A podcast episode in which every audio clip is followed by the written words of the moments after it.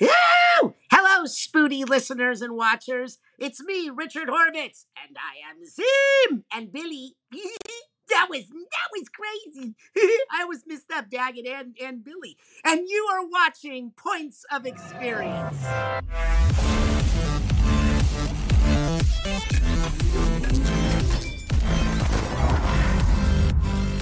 I know people say don't meet your heroes, but uh, I'm so glad I did because Richard Horvitz is absolutely one of my heroes in terms of his work as not only a voice actor, but the comedy he brings to every single being he creates uh, that lives inside of him and we get to graciously experience on our television screens or the internet screens, whatever the internet screens are, your desktop monitors, your phones. Um, Helluva Boss is such an amazing show. Uh, we talk about obviously his desire to to work on the stage and you know you know he thought he'd be on Broadway. We we touch on those things and and Helluva Boss is truly like this beautiful funny musical that exists on YouTube and the fact that we have creators making content like this for people to just enjoy for free is amazing. There's no gimmicks. If you want to support their Kickstarters, then amazing. If you want to buy their merchandise, amazing. But Richard work as, a, as the voice director on the show, it is it is so phenomenal how good this show is. Um, obviously the voice of Invader Zim, Angry Beavers, um, Grim Adventures of Billy and Mandy, Skylanders, Mighty Morphin Power Rangers. The, the, list goes on as they usually do with these people who are absolute juggernauts in this industry, and um, I, I I couldn't have been lit up more like a, a Christmas tree when I got to talk with him. And uh, we do we do disclaimer here: battle the elements, uh, the element of internet. It is one of the. Uh, it's not really written on the the, the element ch- chart. What is it? The periodic table is that where the elements are? That, that's not where wind and all that shit is and fire. Although I guess it kind of is. Um, yeah, but we we go head on into battle, and it's a freaking strong drag in that internet. Um, so I hope this w- winds up being a, a, co- a, cohesive thing that we can put out. And uh, Richard is just such a kind, generous person uh, with his experience as a teacher. Uh, I, I just there was moments where I'm just kind of like. That's it. That's the gospel. Write it down. It must be written somewhere in stone on slab. Um, w- one of my favorite episodes by far. By far. And watch the Invader Zim movie if you haven't. My gosh, like it is so freaking good. It, it, it is by far, I, I, honestly, it is the best animated movie I've ever seen. It is the best animated movie I've ever seen. It has everything.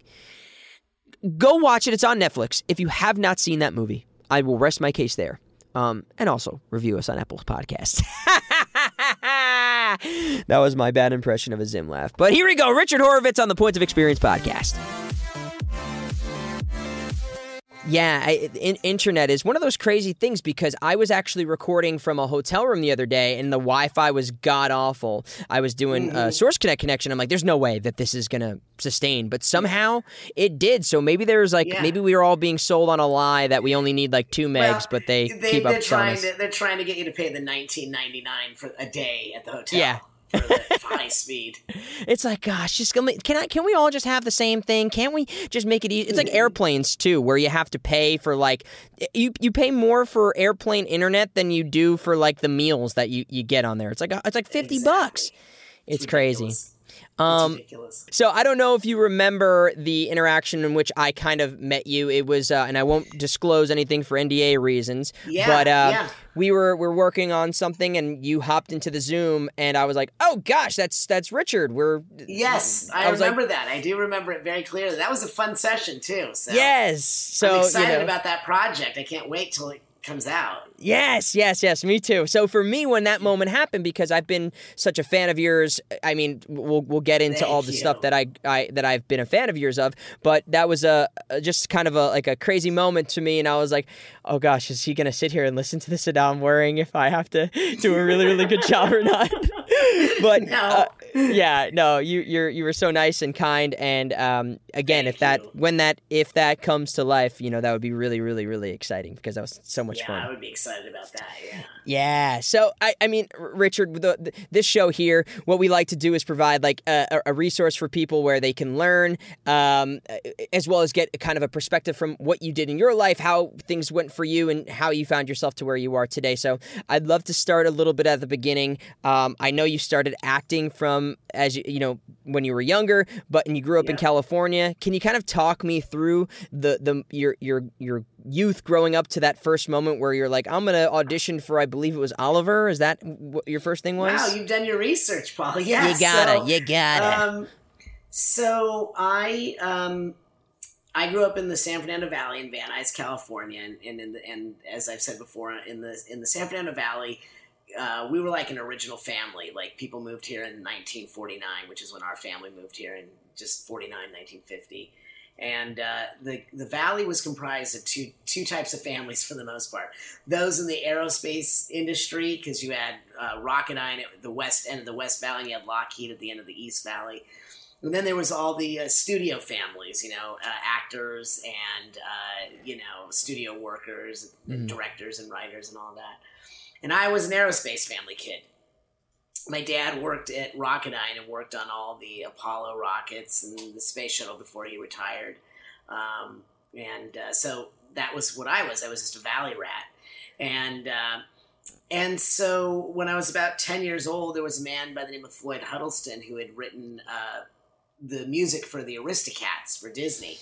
And My he attended. The, yeah, he attended the church that my family grew up in, or I grew up in, and uh, he wrote a, a Christmas show and asked if I would do it, and I was only like ten at the time. And uh, my parents said sure, and I did the play, and he liked me so much he introduced me to his agent, and that's how I got my first agent at ten. And suddenly, my mom was driving me to commercial auditions and television auditions uh, on you know the other side of the hill, as we used to say, because we Yeah. were in the valley, and um, and so that's how I started. And I started out as a hand model. I, I was like in all the toys for like Kenner Toys and uh, different toy brands. They, they did an extreme close up of the kid playing with the toy, it was my hands. You would see like George Costanza. like George Costanza until I got you know an iron on him. No, Yeah. right. So, um, and then from there, uh, I continued to do a lot of commercials for Freshen Up Bubble Gum, Chevy Citation, a bunch of Rustler Steakhouse, and then when I was thirteen. I got an audition for um, and my first equity production uh, musical. It was called Oliver, and it uh, starred Shani Wallis, who had played Nancy in the 1968 award-winning Academy Award-winning musical uh, who she played Nancy. She reprised the role. It was directed by Onna White, who had won the uh, Oscar for choreographing the 1968 musical. And uh, Dick Shawn was in it, and Stubby Kaye, and all these luminaries from the 1940s and 50s. And uh, that's how. And then from there, I, I, you know, I continued to do TV, mostly TV. I did all the sitcoms. I did, you know, Diff'rent Strokes, Head of the Class, You Can't Take It With You, Rags to Riches, and a ton of shows. Then in the 1980s, I got my own series called Safe at Home for Ted Turner's Superstation, WTBS. And, uh, and then in the 80s, I began my uh, role. Like, I did a ton of uh, teen films. Uh, most notable was uh, Summer School with Mark Harmon and Kirstie Alley and directed by Carl Reiner. And uh, then around 1989, I discovered voiceover, and that was like a, a ugly duckling coming home to roost. Mm. And that's how I got into voiceover. My gosh, I mean, so much to. I, I, I, I know that was So very much- quickly. So much to uh, so much to unpack. Yeah, I, I mean, I would love to even start. Is where, but did you have uh, an inclination as a kid where you were like, I like? Was there a first moment you were like, I want to perform, or was just the fact that somebody Yes. came to you and said, "Here's an opportunity"? No, I wanted to do it. I um uh, you know, I was a kid that was sat in front of a TV set from the time I can remember, and I was obsessed with shows. Uh, my favorite was Get Smart, um, Gilligan's Island, I Love Lucy, Yeah. uh, The Brady Bunch, The Partridge Family, all the things that you know my my contemporaries and I grew up watching when back in the day when there was only three networks, uh, and. Um, I was in love with shows like The Flip Wilson Show and Tom Jones, or my mom called it Tom Jones from England. Uh, and I was obsessed with like performing. I wanted to be a performer. And I loved it. And I, you know, I discovered that I I could make people laugh at a pretty young age. And so I I always knew that's what I wanted to do. Even when I was in college, I was at UCLA as a theater arts major, but I was cast in that TV series. So I took a leave from theater arts thinking I would go back, but I never did because Mhm. you know my career just took off at that point. Was that? I mean, uh, getting that first opportunity. Uh, I mean, obviously, the world of on camera and all that stuff is very different than the world of voiceover. It's a, a completely different beast in some regards, but a lot of the Mhm. same principles apply. When you got that first sitcom, did you feel like that was that you had made what everybody assumes like making it is in this industry? Yeah. It- I, you always think you've made it until Yeah. until the work runs out. I thought I made it when I got the series because at the same time I got the series, I started doing the film work, and I did a, I did summer school in a movie called Thrashin' with Josh Brolin, another one called How I Got Into College with surprisingly enough, though we never met at that time, Tom Kenny Ah. was in that same movie. Um, and I always thought that I made it. I always thought that I would always be working. And it wasn't until the Writers Guild strike in 1989, uh, 88, 89, when my career just like, like my on camera career just went, like, took a nosedive. Hmm. And uh, it was a friend of mine named Michael Cutt, who I was doing that series with, that said, Have you ever thought about uh, getting into voiceover? And I knew nothing about voiceover. It just so happened that my um, my uh, my commercial agent, my on-camera commercial agent, shared an office with a voiceover uh, agent at the time named Sandie Schnarr, Uh-huh. and uh, I walked over and said, "Hey, how do I get into voiceover?" And she goes, "Well, you have to do a, a demo reel." And back then, it was a reel to reel. It was, you know, Yeah. uh, and I did. And in my first month with her, I uh, I booked three commercials, radio commercials. And I thought, oh, I've got it made now. I can do these all day long. I'm, I'm set. I don't have to worry about money ever again. And that's the last time I worked that year in voiceover. It took five years to break into into animation. Five years. Wow, I, I I resonate with that so much because I was living in New York. I was doing just uh, on me. I was doing theater and TV and film and all that stuff, and I finally booked a gig doing the promos for Nick Sports.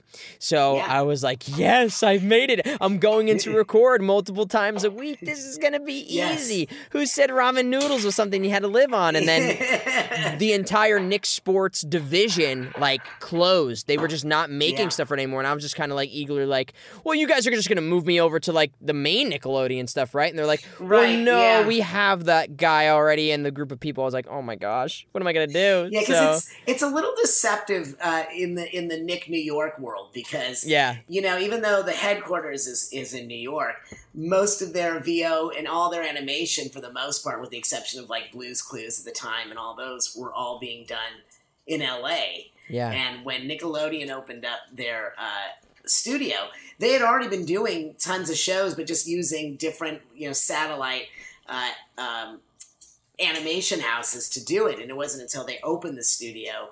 Uh, it had to have been around 1996, I'm thinking, around there. 96 Yeah. is when they opened it. Yeah, I was there for the opening. wow. They had me and Nick Bakay uh, pretending to record the Angry Beavers for everyone taking a tour of the newly opened studio. like they just put you in the booth and they were like, "Just act like you're doing a scene," or do they? Yeah, it's like, Doug, eat Beaver, Norbert. You know, just Hey, but you all know what? smoke and mirrors. Yeah, but I'm sure those people appreciate it. I'm sure it was a, a very fun moment for that. And I mean, you don't really, you don't. I, I was, you don't really see much of that uh, anymore to a degree. I mean, especially now with the pandemic. I mean, it's not a lot of people going into studios, and there's kind of that uh, engagement between the performer and the audiences. I mean, sometimes you got Yeah. people on Warner Brothers lot. You know, you see the actors walking Yeah. around, but yeah, Very I was much so. Um, it's not that anymore, and especially you're right. Since the pandemic, we I can't remember the last time I was actually in the studio with cast members recording, and Yeah. even prior to the pandemic, there there you know with the advent of streaming and all all sorts of outlets to do animate animation, uh, all of our schedules rarely you know lined up at the same time so that we could all come in. Now for Nickelodeon, we we did we were able like with our majority of our cast for the episode for Loud House, we were able to come in and do like a, a giant uh, uh, radio record, we call it, where we Yeah. all get to play off each other. So it's like doing a play uh, every week. Um, but since then, we have done Loud House from our studios, and we're all together in our booths, so Yeah. that works. That's kind of neat. But it's just not the same as being in the sessions together.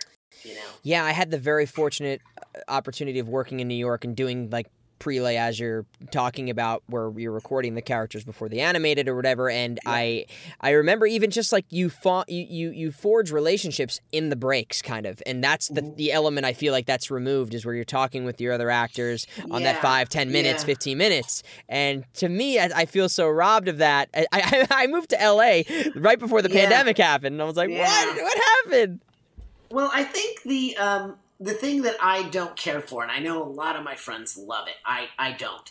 I don't like um, self record on camera stuff. Home Mm. home record. That's that's just been going on since you know people started having home booths. But yeah uh, shooting self records at home on your your your backdrop with the lighting and all that. I don't enjoy it because I'm I'm better in in the moment when I'm Yep. in the room with the casting people or the director, the producer.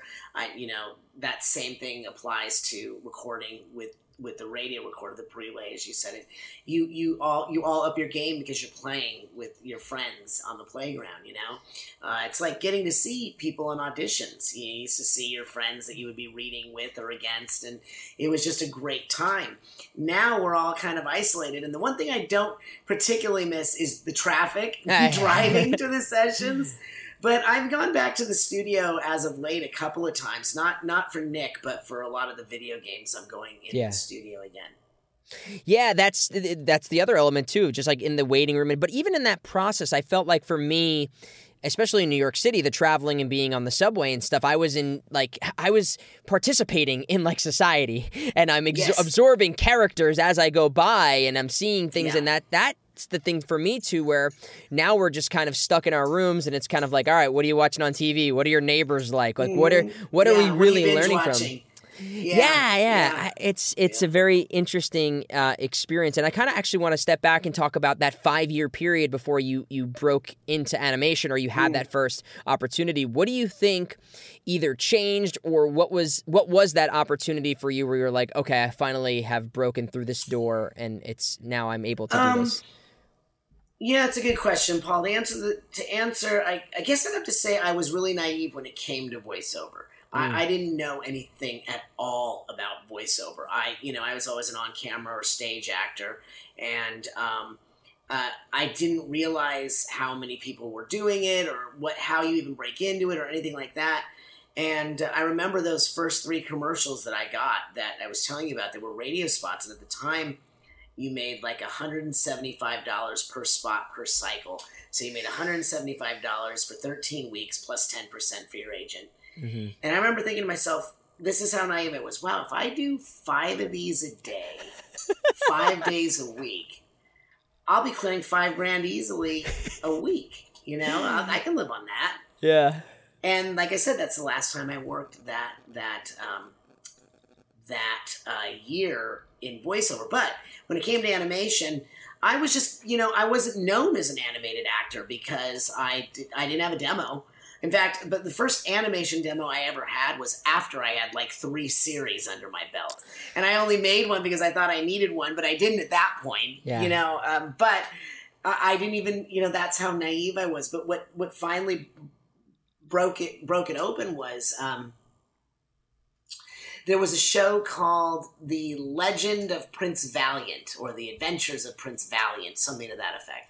It was with Robby Benson and Rob Paulsen was on it. Like everybody and their brother had been on this show because Yeah. it was one of those ones that everyone made their way to the show at some point. And um, it was my very first, um, my very first animation thing. And uh, the director was this director who's since passed away by the name of Stu Rosen. And uh, I'll never forget. I, I walked in there, and there was like Charlie Adler was on a mic, and I can't remember who the other ones, but it was like very you know big VO people names that I wasn't even really familiar with at the time. Yeah. Um, and uh, I remember they were all like around the microphone, standing up, like they're like. I'm thinking, well, that's weird. Why don't you just sit down? You're on the microphone, right? From that day forward, I never sat down again because I got it. Your energy comes from the bottom up, and you're playing at the mics. But what I remember is I did my very first line, and I was just like a ship's mate, like ship's mate number two, and my only line was like, "We've swabbed, aye aye, Captain. The decks have been swabbed," or something like that. And I do the first line, and I remember everyone laughing. I'm like, "Oh, I'm good at this, right? I'm really good at this." And Stu Rosen came over the talkback and said, "I didn't realize we hired Woody Allen to play a pirate." and uh, I was like, I was like, I was pretty mortified. I was humiliated. But I remember thinking that day, okay, now I'm a, I'm an I'll show you kind of person. Yeah. And from that day, I made my goal to be an animation person, and that's just where I, you know, and on camera, my voice was often a hindrance. Yeah. They would often say he doesn't uh, he doesn't sound like he looks. Mm-hmm. He doesn't sound like he looks. And so, you know, for a long time, I, you know, I practiced talking like this and taking voice lessons and talking basically like, you know, Billy's dad. Yeah. Um, but it wasn't me. It wasn't me. And I remember it's, it was my mom who said to me, you know, you should look at your voice as a, as a, as a positive, not a negative. And at the same time, my friend Michael Cutt said, hey, you should get into animation. And so that's where I went and just kind of went where, kind of where it took me Yeah. I, uh, but I finally got my, my my my job on that show, and then shortly thereafter, I was cast in uh, the Angry Beavers. Wow, wow. I Yeah. it's it's such a I mean a very similar kind of scenario for me obviously because I came from an on-camera background and and I had many moments because I I mean I don't want to say how old I am. I'll tell you off camera. But at the you know, for my age, Oh, you're probably you're probably old enough to be my son. So Well- I'll say that. well, well, well, listen, listen. Everyone, everyone thinks I'm 18, over 18, so that's where I'd like to Yes. keep it. Uh, Yes. So you know, I, even when I was in New York, a lot of times everyone thought I was like 14. I mean, and I'm also very short as well. So you know, on camera wise, you know, you're five foot four, and I, you know, you have a high pitched voice all the time. I'm calling Amazon. They're saying, "Excuse me, ma'am. I'm sorry, ma'am. We don't yes. have this." Yes. I had those similar feelings where I constantly was trying to make my voice sound deeper. I, I always was trying to find shoes that would make me look taller, be something that I wasn't. And then when you Yeah. finally find animation or commercials, even, you can just be who you are. And it's, it's interesting, compelling, and it's rewarded to a degree. It's funny you talk about commercials because, like, little known fact, I was the green grapes in the in the Fruit of the Loom commercials for about four, three or four years, and I remember my friend was the red apple. Uh huh. He, he played Apple, and he was already on it, and they were recasting the Green Grapes. And he told me, he goes, you know, just so you know, you know, um, they're concerned mostly about your voice, so you want to keep it down. So even in commercials, you you rarely heard me speak on those things because it just is. I always feel like uh, the the the woman in uh, Singing in the Rain. You can't talk like that to me, you know, and it's how I always feel. But um, but I get that. I get that. Um, that thing about ma'am because I get that all the time. Like when when my kids were little, and we'd go through like the drive-through, would be like, Yeah. uh, yeah, I'd like a uh, cheeseburger, uh, French fries, and a uh, you know a, and a you know a Coke. And they would, and my kids would always say, "Why are you doing that?" And I said, "You'll hear in a minute." And they go, "Would you like to supersize that, ma'am?" Ah. And I would say, "This is a sir." oh, I'm sorry, you know. So That's like I had the same like because when you want to be taken serious, I would whenever I'd have to like complain to customer service, I'd always do the uh yeah, and I would Yeah. always and and uh, especially sounding this way, I'd always say uh, like if my fiance, I would always be like, yeah, my wife, uh, she told me you know there's this problem going on because no one's gonna take you serious when you say like my Yeah. girl, yeah, my girlfriend said that uh the this package didn't arrive and I I need to figure out why. They're like, all right, kid, yeah. Piss off. So Right, I, I, I exactly. I resonate with that so much, and uh, it was it, it was very freeing to get into to voiceover and cartoons and animation. Did you did you watch a lot of cartoons and voiceover or anything like video? Did you play video games, or was it just kind of you no, fell into it and Video that's games were like long before my my generation, but um, I grew up watching Speed Racer, and I Uh-huh. love Speed Racer. It's one of my all time favorite shows, and um, I always turned every toy I had into the Mach Five. Uh, but for as far as animation and, and, and actors in animation, you know, I knew Mel Blanc like everyone, you know, uh, June Foray, I knew the names, but like the, the everyone, I didn't know them until I worked with them because it was literally just a another facet that I was unaware of. Like Did you- you, know, Starkist Charlie Tuna was I knew, you know, Yeah. growing Did you up. You did you have on camera actors or were there people you aspire to be like or shows that you wanted to be on? Obviously, you were watching sitcoms, you said, but were there were there actors who you were like, I want to do what that person's doing? Well, the, the joy of my career has been that every, like, for the most part, every actor that I grew up watching on TV, I got to either meet or work with. So, like, I got to play Gilligan to Alan Hale Jr.'s Skipper in my Ah. series. Um, Dave Madden, Reuben Kincaid, he and I were on the Munsters Today together.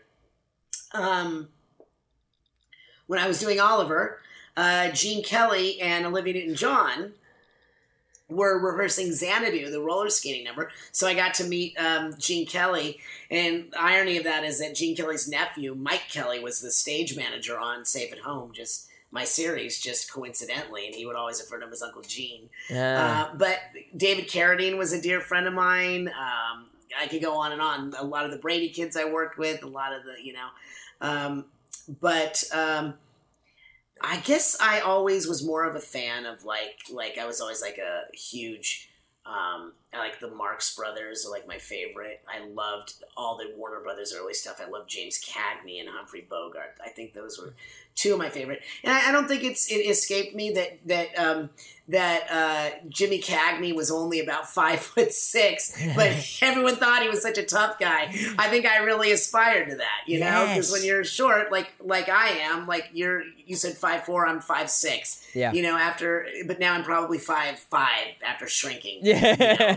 I say I'm five But- five, and it says that on my license too. So I'll take that in Yeah, where I can get it. but yeah uh, so i think that if anything i aspired to be you know i was i was one of six kids and i was the last of six kids and so my dad was born in 1921 and my mom was born in 1923 so i mean that's what i was around i was around you know uh, movies movie you know movie stars in the 1940s were their idols and music i grew up with my sister and my sister's uh, records. So I grew up with Elvis Presley records and, you know, um, Bill Haley and the Comets records and Herman's Hermits and all those things. So that's still where my taste lies, even though I was like the last of six and the, the, the span and age uh, was my older sister and myself.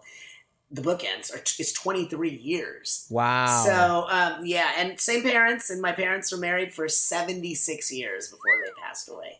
Wow, can, that's a beautiful marriage right there. My gosh, Yeah. and that's uh, you know for you, you talk about all these inspirations and stuff and the things that you're brought up on because I, I ask because you are one of what I would consider in, in in these animated series that you've worked on. You know, you talk about the Angry Beavers, we talk about Invader Zim, you know, Billy and Mandy. You are you have been somebody who I've looked towards, and I know many many other have. I look at you as one of like the comedic comedic geniuses who work in the animation field, and I truly feel that way. It's been every every time, and I you know you know, we'll talk about these in a second, but uh, I I, I did, did you in UCLA or at some point were you doing improv with friends? I know you eventually went on to have like a sketch group and stuff. Where were you harnessing that comedy bone that you had? Did you do stand up? Where did it come from? I just always had, you know, um, a pretty fast wit, a pretty fast. I think, uh, you know, we talk about size and everything, and so I think that I developed a sense of humor very young as a defense mechanism. I wasn't um, as big as you know a lot of my friends, and I wasn't as big as a lot of bullies. So you hear a lot of times, like you'll hear Chris Rock and people talking about having to like cut people to the quick with wit or insults and stuff. So that's really where I kind of honed my. Uh, there's always like an edge to my humor too. It's always Yeah. like an edge. There's always like you know. There's an edge to most comedians. Um, so I just was always drawn to improv. I was always a great improviser. Not, not like to brag, but like if you listen to a lot of the Angry Beaver stuff, we improvise up a storm. Billy and Mandy, we improvise up a storm. Uh, a lot of the stuff in Zim, I improvise stuff, and certainly Billy and Mandy. Yeah. Billy and Mandy had a lot of improv. Um, but you know, I just was always drawn to comedy. I think I think my timing was born out of sitcom, and I mentioned it before. But Don Adams from Get Smart was like a hero to me. Mhm. Um, and so if you listen to early like uh, Daggett on the Angry Beavers, he's a cross between Don Adams and Lou Costello. Which is like, you listen to me, Norbert. We just left home, right? Uh, sorry about that, Norbert. You know, there's a lot of Don Adams in there. Um, but I was I found out that I, I thought to myself, you know, um, Lou Costello sounds very much like Tyne Daly from Cagney and Lacey, which sounds just like Nathan Lane.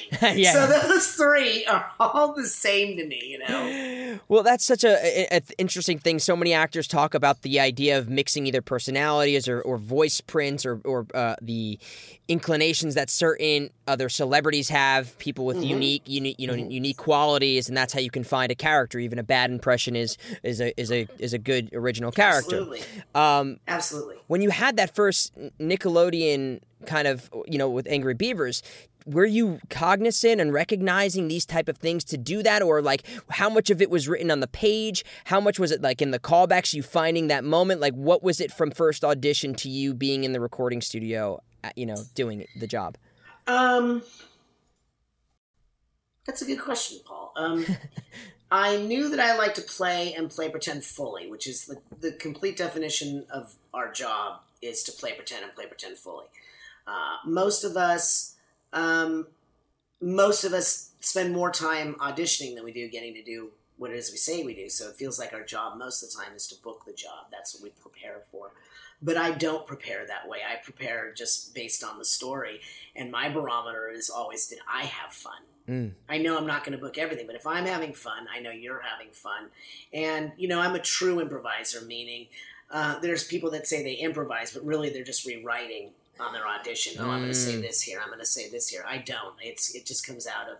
Um, it just comes out of the of the moment that I'm playing in. So I approached, you know, I approached animation the same way I approached, you know, stage because that's truly my my real passion is stage. It still is. Um, I always thought I would, you know, um, I'd be on Broadway one day because that was always my aspiration. The funny thing is, is that I'm now doing a show um, called um, uh, Helluva Boss, where um, there's like it's all Broadway stars, and I get to sing on the show.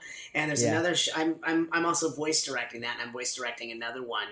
Uh, for for Vivienne uh, for Vivziepop called Hazbin Hotel, where there's lots of music and lots of very big uh, Broadway stars, and I get to sing with them. So I kind of got what I wanted. I kind of Yeah. got what I wanted. Um, but uh, yeah, so from that moment, from the audition process, the Angry Beavers was an interesting one. I went in there and played the way I would play on any kind of opportunity, you know, on camera or otherwise.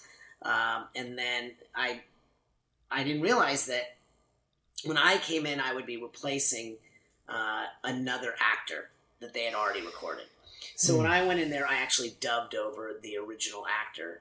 Um, and then I didn't hear anything. And then a year later, my agent says, "Oh, I have an audition for you for the Angry Beavers." I said, "But I, I was already that." Kid. So this went on for like three years. That's the thing about animation is that I call it planting seeds and seeds, and you know, harvesting two years later because that's usually how long it takes. Um, so I found out as I went through the, the audition process all over again is that they were always going to keep me. They just didn't want it. They didn't want the other Norbert that they had to feel bad that they were only replacing him. Huh. So, um, so that's that's how I ended up working with Nick Bakay.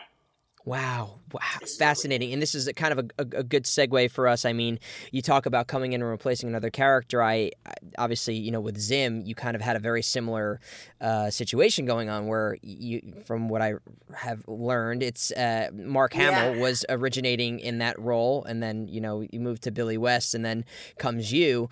That whole idea of it, when when that opportunity is presented to you, do you find that like, oh my gosh, I have th- these shoes to fill, and then it's compounded again? No, and, because because this is a and this is like a like an often misunderstood story because I this is I've told this story many times, but I'll tell it again. I'm complaining to Wikipedia. That's it. No, well, that's the problem. the the pro- the problem there's no problem. The issue is this: Jhonen wanted me as Invader Zim. So originally they had gone to Mark Hamill and um, and Mark uh, was already doing the Joker, and it was very big with Jhonen that he didn't want voices that people put on voices. Yes. And so Jhonen met me and he knew me from my work in Power Rangers. And he said, I want you to read for Zim. I want you to read for Invader Zim for the show. And when I went in, I thought I was I was more right for Dib because I thought that's what I was going to read for for the Dib part. Yeah. I was like, no, I want you for Zim. So I did my Zim, and he was like, yeah, that's it. I want you for Zim. And this was before Billy, and this was before, um, well, maybe Mark had been considered, but it was definitely in the early stages. I was Jan- Jhonen's choice.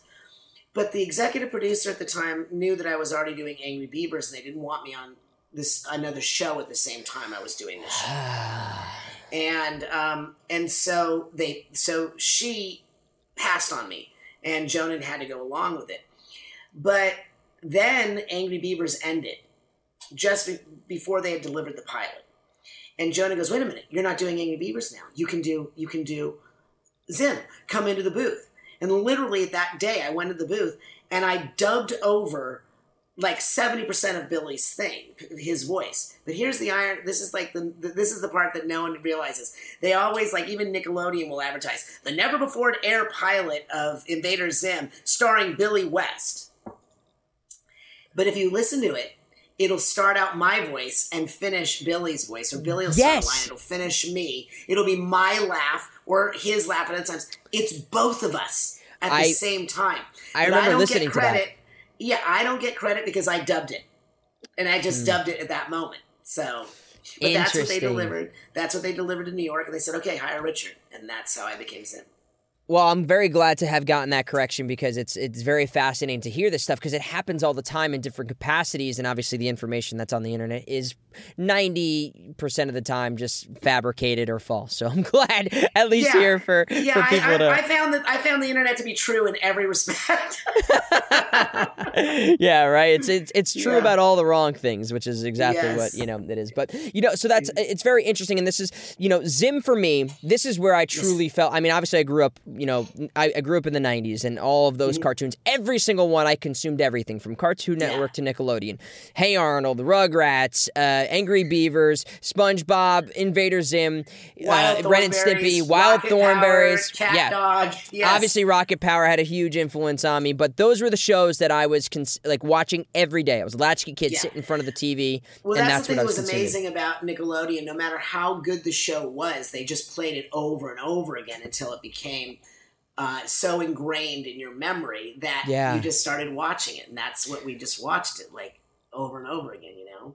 Which was so fascinating about Zim too, because I didn't realize it was only one season. Right? It was only one season, season. and a half, twenty six Yes. episodes. Yeah. Yeah. So that to me, Um, because I watched so much of it, and I, I that's where I truly fell in love with you and this idea because I was I was a kid that was like Zim. I had a penchant for being obnoxious and kind of trying to like just have fun at every moment, and I was just it, it was so different than anything else too because it was edgy and almost kind of dark, but not overly done. It didn't talk down to people. It found the No. true humor and comedy. It was such a brilliant show. It was almost ahead of its time in a way. it, was, exceptionally ahead of its, its time and i'm you know it's funny i have a friend um, dean cameron who played uh, chainsaw in the movie summer school with me and, and it's like most of my work is considered cult classic cult Hmm. classic but the joke is cult classic is just another is a euphemism for commercially unsuccessful because invader zim just it was it was not on the right network that's what it was. It just it was not for the demographic that Nickelodeon was going for. I don't know what they expected when they hired uh, a creator who was famous for um, Johnny the Homicidal Maniac, Squee, and I Feel Sick. But um, but it was dark. You know, Dark Harvest is a is a scary episode where where Mhm. Zim is collecting organs. And they, they do that thing on the roof where the tiles go. It's scary, and it would Yeah. scare a young kid, you know.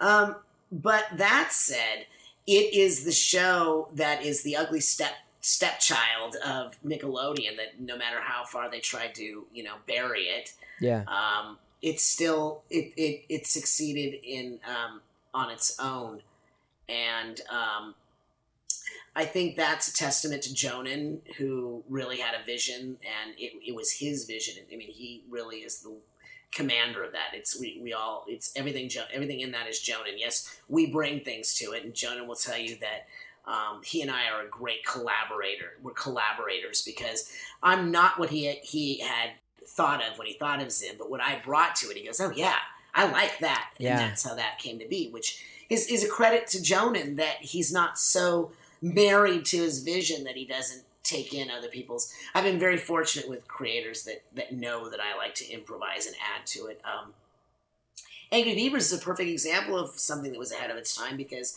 we were the first show where we were actually allowed to overlap each other as the other one was doing their lines because Mitch Schauer said, I want this to feel like brothers fighting. And that's how brothers fight. They interrupt each other. And that's what Angry Beavers was. And that was ahead of its time also. Although Angry Beavers, that people don't realize, we, we did 103 episodes of, of uh, Angry Beavers. I mean, we were on a long time. So Uh, it just kind of disappeared, though. It just like it disappeared. It's not aired anymore, except for maybe on uh, Paramount. Uh, I think Zim is also on Paramount. It used to be on Hulu. I'm not sure where, but it's it's not like we don't get the love that a lot of the other '90s shows seem to get, especially Angry Beavers. Yeah, well, I think I mean on, I loved Angry beavers so much, and again, it's like they you it's so hard for you to because they replayed things so much back then. You just felt like you were constantly in that loop, and and now Yeah. and again, it's like it's things almost ahead of you know ahead of their time at that point where Nickelodeon, I feel like they didn't really know what the the vision for that studio or for the network was going to be, and then you, you they wound up with these shows, even like Ah Real Monsters, like you know these shows that were like you're like wait a second, I mean, and Ren and Stimpy, things like that. Yeah.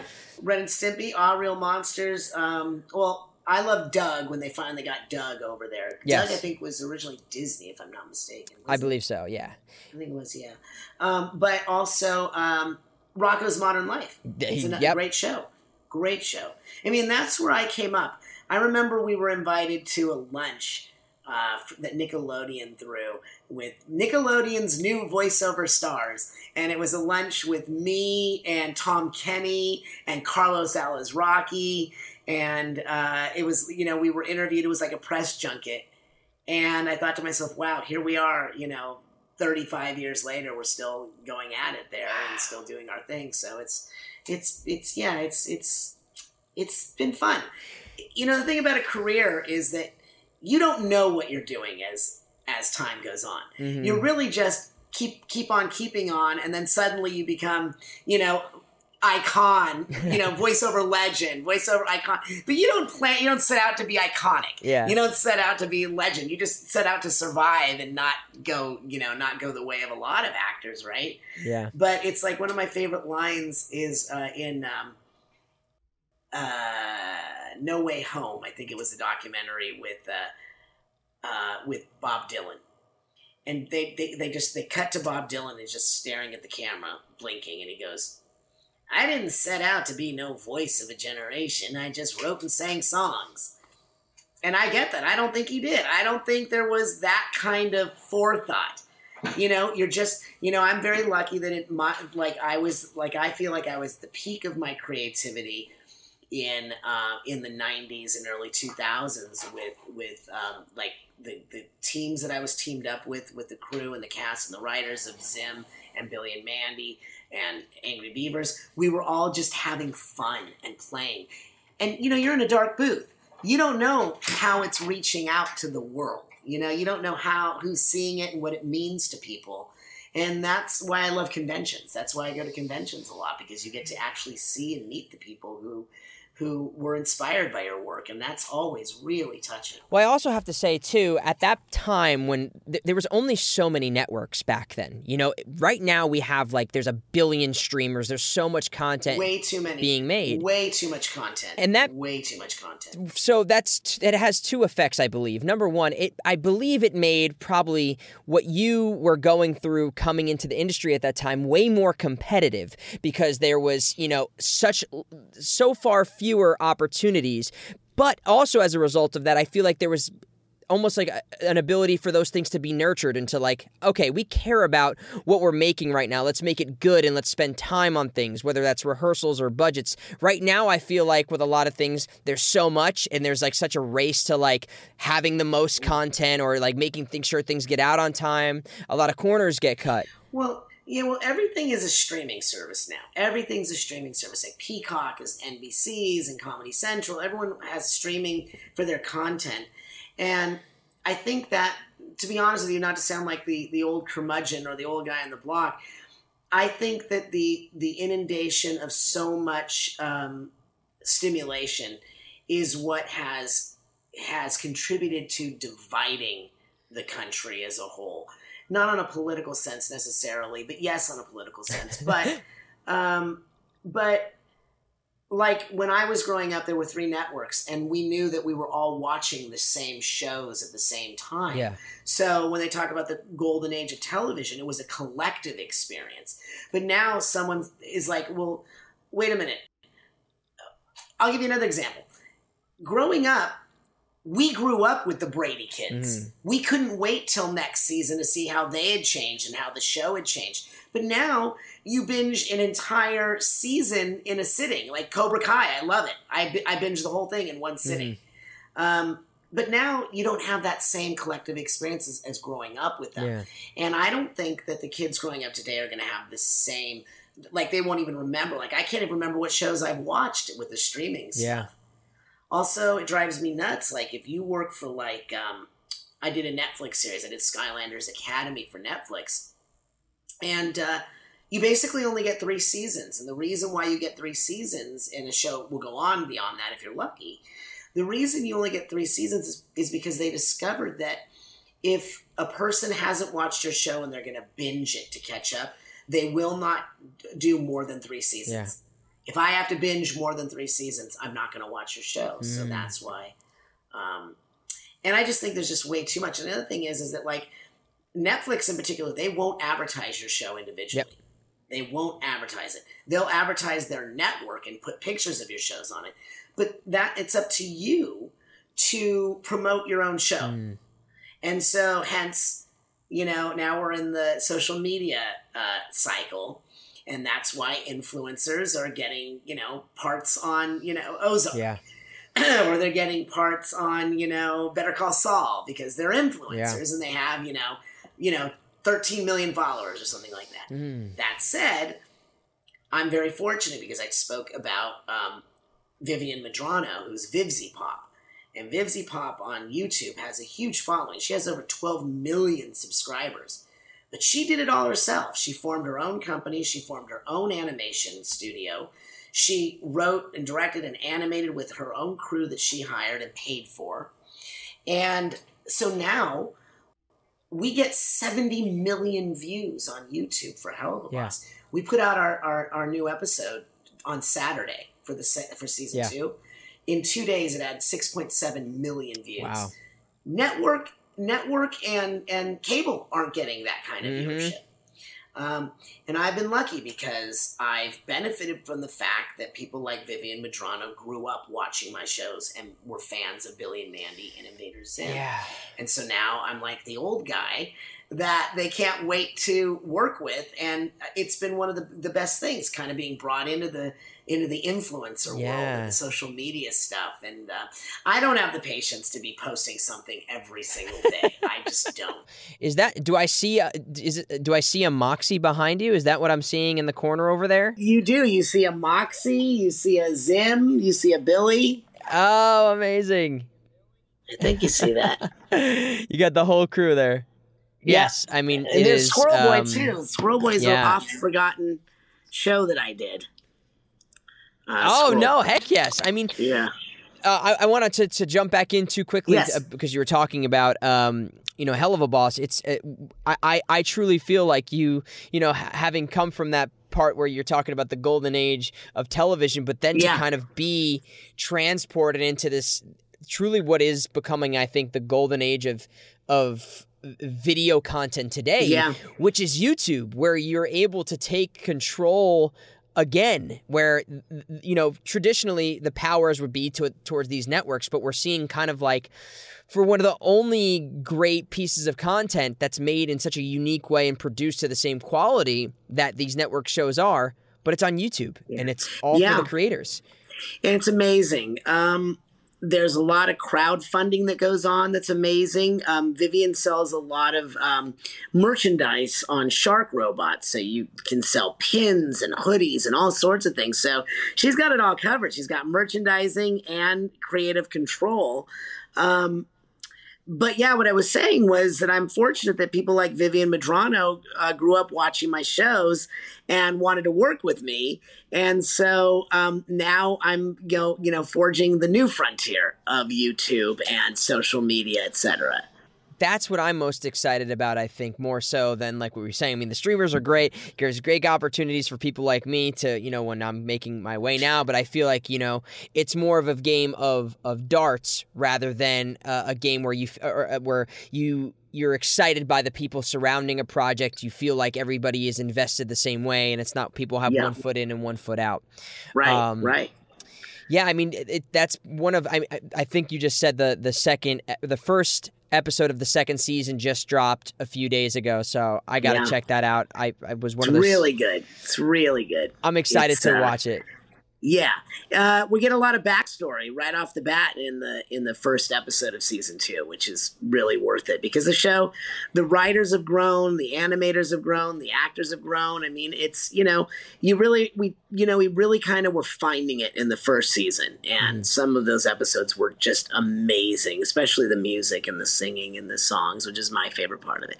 And like I said, um, Vivienne. Uh, asked me to voice direct. So I love that aspect of it. Voice directing is a is a I really enjoy voice directing a lot. So, uh, voice directing. Eh, this also kind of goes in part with the fact that you, I.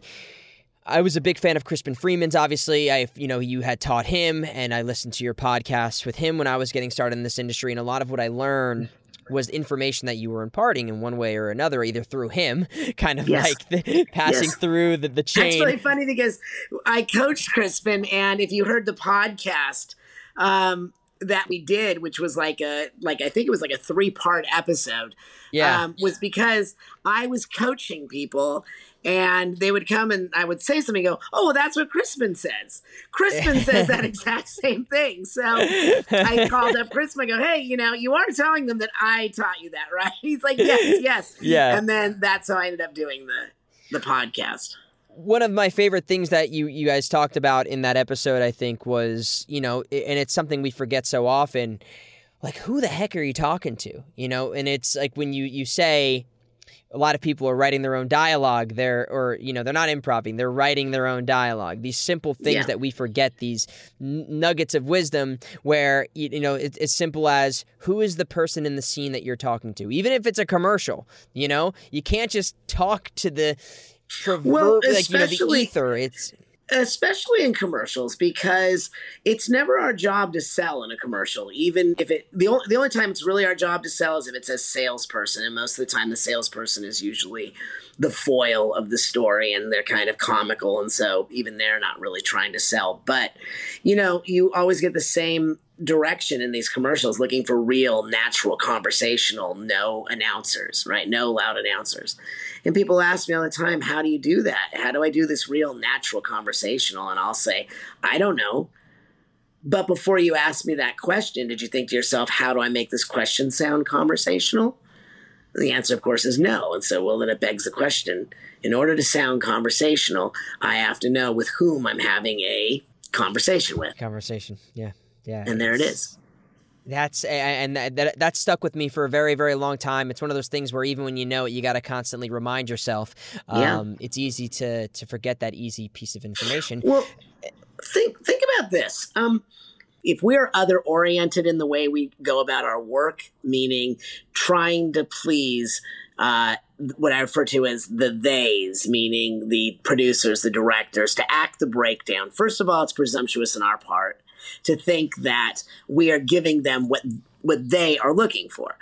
Mm-hmm. Um, so that means if you're familiar with SAG statistics, which means that a working actor only books two to three percent of everything that they read for. And that's batting really high averages if you're booking two to three percent. But that means that if you're other oriented with the way you approach your auditions, that means that you're going into that booth by yourself with with your copy in the dark and your Pro Tools open and your one little light, trying to impress people that you are never going to see, hear, meet, or know 97 to 98% of the time. Mm-hmm. That's no way to have an art form or a life of art to me. I I absolutely concur and agree, and I think you know back to what I was saying, where I think when there was less studios and stuff it was a lot it, it, was competitive but now there's just so much noise. So i think regardless if you are extremely talented you have to find a way to cut through all the noise and be kind of exceptional in being who you are. And you can only really achieve that by being yourself and offering what is unique to you to the table because everybody else has done everything already i feel like. You gotta well, well the way i look at it is this. If i'll show you something if you told a little kid that this stone was a birthday cake, the first thing a little kid would say is, Can it be my birthday? Can we sing happy birthday to me? What flavor is it? How many candles? And an adult goes, Hmm, okay. What can I do? What kind of training can I use to convey that I believe that this rock is a birthday cake?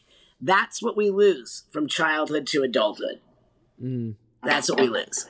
It's this, and we've heard it so many times here on this podcast. And you said it right as we started the the element of play, that kind of uh, yeah, the the filter that gets ingrained in us. This idea of these social perceptions and having to present yourself a certain way to somebody. Well, I mean, the fact of the matter is, is that our the total definition of our job as an actor is to play pretend and play pretend fully. That's the total definition of our job.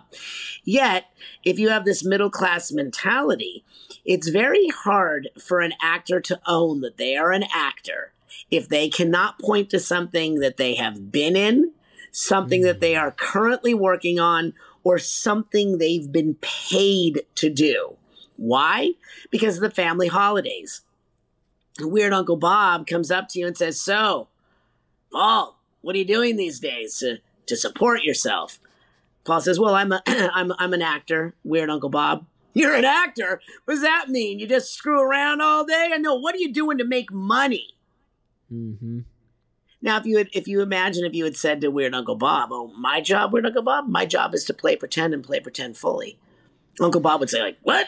Hey, Sue, your nephew plays pretend fully for a living. He must be hanging around with too many of them West Coast snowflake liberals again." and yet, if you heard Meryl Streep in an interview and the interviewer said, So, Meryl, what is your job? And Meryl said, Oh, my job? My job?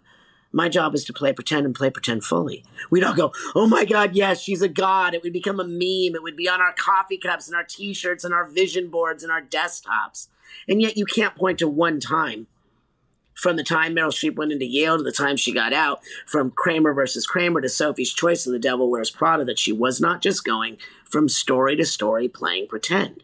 You don't mm. see her in scandal rags. You don't see her in all the magazines and stuff. And yet, we place the people that play pretend on pedestals. Mm. And that's mm. that's what I like to aspire to.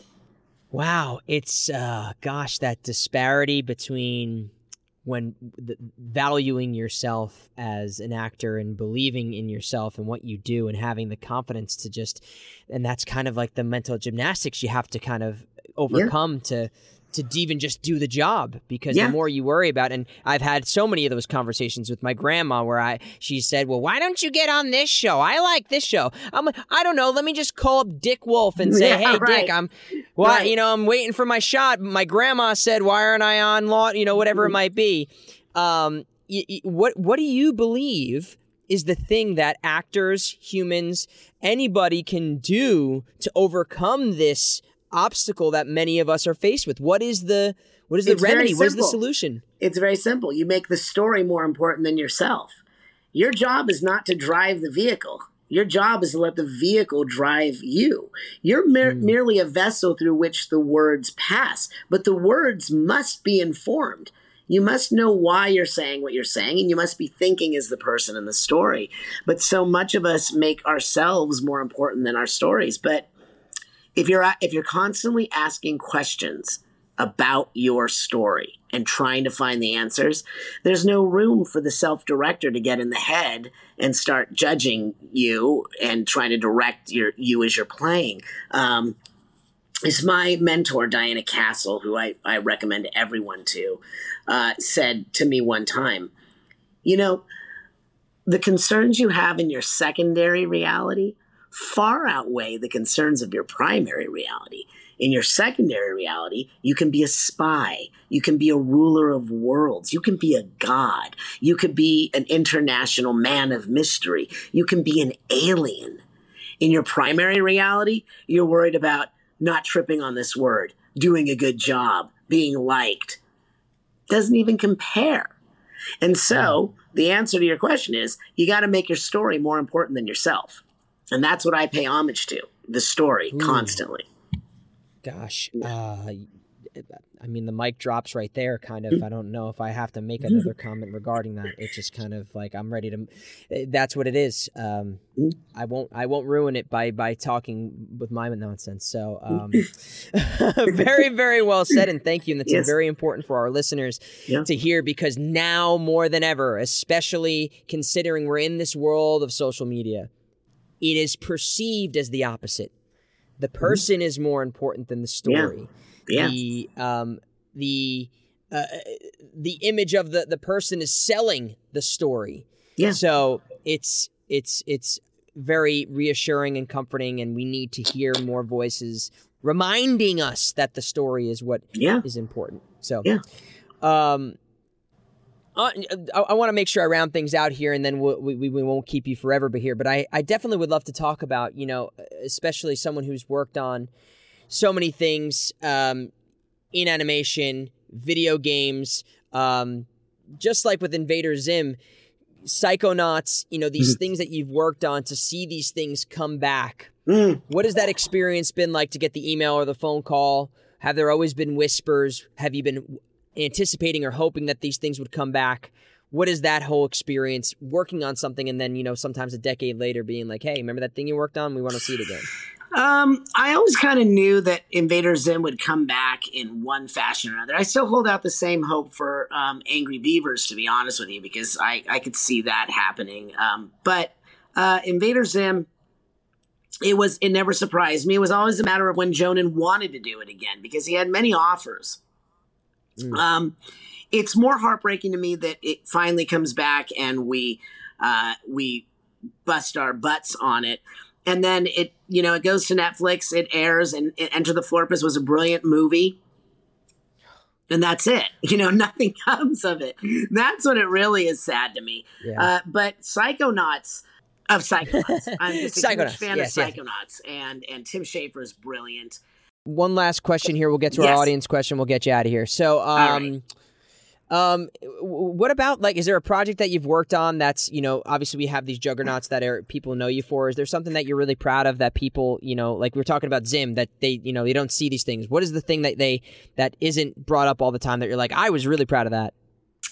That the oh, one that's not brought up that I was really proud of. Yeah, I yeah. like Squirrel Boy. Squirrel Boy was a good show. Uh, that didn't last long. I was proud of that one. Um, let's see. Um, I think that's about it. no, I, I just am proud of that one. That one didn't go very far, but I really like that one. I like the cast and the crew, and yeah. and the creator Everett Peck, who created Duckman, uh, just passed away last week. So oh my gosh, I was pretty proud of that one. So that's kind of prevalent on my mind right now. All right. Well, we got to get people. we we we are going to link that in the in the show notes. Yes. Uh, Squirrel Boy. Uh, um, Squirrel Boy. Yeah, and what about so uh, a, a, question we ask a lot of our guests here? Obviously, we you know we've already learned so much through your life experiences, and you're a wonderful teacher. Um, aside from what we've talked about already, is there a experience you've had in your life that kind of had an impact on you, whether it was from another teacher or it was through your own life experiences, something you know maybe being a father, something that really left an impact on you that yeah, uh, I think you would love to pass that information on. Very I think being a father is very impactful um, because you suddenly realize you're living for more than yourself at that point. You know, you've got, mm. you know, these kids that are counting on you. So that was definitely impactful. In fact, I worked, uh, I was very good friends with a man named Lewis Arquette, who was the father of all the Arquette kids. You know, David Arquette and David uh, Arquette, yeah. Patricia. and uh, Patricia Arquette and Rosanna Arquette. And he was a dear friend of mine. And, and when my wife was pregnant with our first child, uh, Lewis Arquette, their father, came up to me and said, Richard, I heard, I hear your wife is with child. I said yes, and I'm really nervous. And Lewis said to me, Richard, I'm going to tell you, I had a lot of kids. I said, yes, I know, Lewis. And he said, and I found that with each one of them, with each boy child I had, my career had an amazing boost. And without, and with each girl child I had, with that, with each female child I had, uh, I had such growth in spirituality that it was amazing. It was a beautiful marriage. And true enough, with each child I had, I ended up having three boys, but with each each male child, I got another show, and then I got another show with my next one, and my another one. So I don't know if that's true, but I think I believed it enough to make it happen. You know. Well, if it ever dries up, now you just know you got to have another kid. That's got to be right, the, the exactly. way It's too late for me, but uh, I will say this: my mentor Diana Castle, which my acting teacher, she changed my life in the way I approach things and the way I look at at the world. It, not just my career, but the world in general by what she Mhm. taught me. So Diana Castle, she teaches something called the imaginedlife.com and so I always promote her cuz she was very instrumental in my in Abs- my evolution. Mm. I mean, you. Uh, uh, first of all, thank you so much for for being on here and just sharing everything Thank that you have with us. I uh, I've been a big big fan, and I think you're one of Thank the best you. teachers out there in the business, making some of the best actors out there. Oh, Your voice thank you. direction is is unparalleled, and what you're doing right now Thank you. Hell, uh, uh, Helluva Boss. It is one of the most inspiring shows I've seen, and uh, you. like you said, it no, it, this is all truthful. And uh, even with Zim, uh, just to go back to there, the things that you were doing. I mean, even just seeing where the pilot was, and then to see everything that came after, to see the choices, everything from like the laugh to like moments where like it, it it felt like Shakespearean almost, and to see Yes. like the, the, the- yeah the twists and turns was so inspiring to just be like i never was i never was able to sit back and go i know how this show is going to go you know? Right. i never Yeah. really knew what to expect next and as a kid and as even looking back as an actor seeing the netflix series you're constantly like oh shit where are they going next? What is the joke? What is the performance? It, it Yeah. constantly was changing.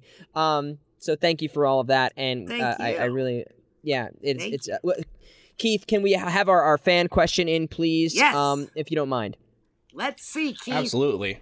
you actually had a very good transition there. Speaking of Zim, this question's from Alex Innit. Uh, they're a tremendous fan of you, which Oh, I think everybody should be. Thank you, Alex. Uh, is Thank you. is there a moment in Zim that surprised you with how zany it was? You talk about improv a lot. Was there a moment like they wrote something down and you were like, I I have to say this?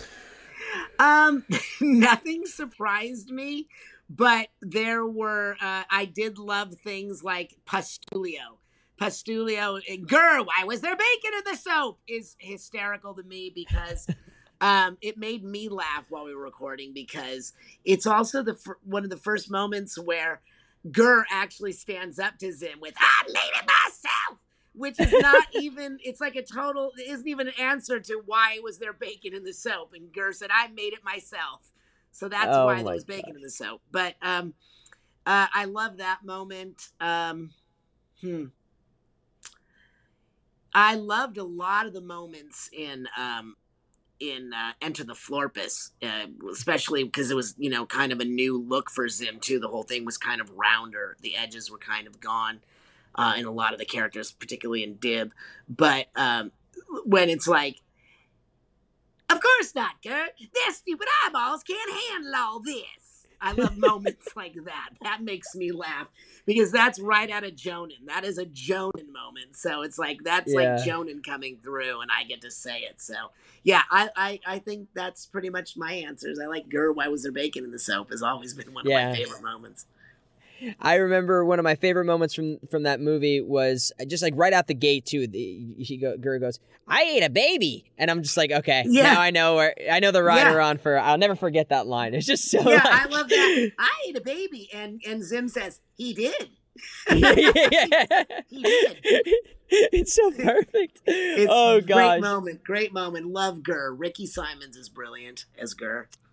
Yeah. Oh gosh. Yeah. Phenomenal. Well, Richard, thank you so much. I, I am so sorry you, you had so to deal with the internet problems you didn't. I'm sorry that you had to deal with the internet. I, I you know, this is like the the, the mislaid plans of mice and men. You know, um, that's exactly what today turned out to be. It was like uh, you know, and everything, anything, and everything that can go wrong went wrong today. So, except for we uh, got hopefully enough out of this that if you if you do need me to come back, I would be happy to do it when my internet is not just completely kaput. We will have to have you back, that's for certain. But as you said, Thank Murphy's Law. Um, is there anything quickly you'd, you'd like to, to plug? Um, eh, obviously, Hell, Helluva Bosses uh, uh, season two, episode one came out. Anything else that Yeah. people should be looking Yeah, towards? uh, you know, um, there's uh, stuff coming out. I'm uh, World of Warcraft, Hearthstone. I'm in those all the time, so just keep your ears open. Heck yes. Thank you so much, Richard. I really you. appreciate you coming on here. You bet. We did it. Uh gosh, we we truly went into battle with that of the internet. Gosh. Don't fight the internet. You will never win. it is too powerful. Uh that was so amazing and he, Richard has been an idol of mine and someone I've looked up to in this industry for as long as I've been doing this. He is a master at his craft, a, comedic genius as I said earlier. And we didn't even get to talk about Grim Adventures of Billy and Mandy. I mean, just all of these unique, hysterical characters, all that have their own kind of little nugget in the comedy sphere. Um, and there's just again, his resume is so dang long, filled with amazing things. Skylanders, um, a great series. It's just World of Warcraft. He was in EverQuest. I remember. You know, we talk about the Power Rangers. Like, there's just so much he's worked on. He's done so many. Ben 10. It's all going to come to me as I keep talking, so I'll stop here. But he is truly uh, a pillar in the industry for, uh, especially from the comedic standpoint. I, it's it's hard to hold. What do they say? Hold a glass. Hold a something. Hold whatever it is that people hold to somebody else. You can't hold it to Richard because he's just going to destroy it.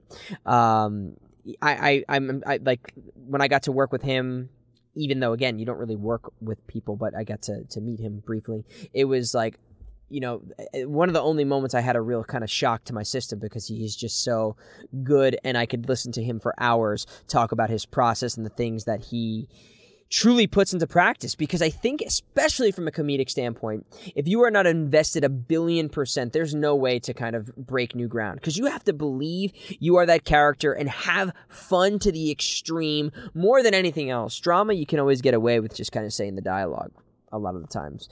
Comedy, you need great writing, but it's a marriage of great writing and great acting because even if it's got amazing acting, without the right actor, it just doesn't work. And every time Richard shows up to bat, he swings a freaking home run.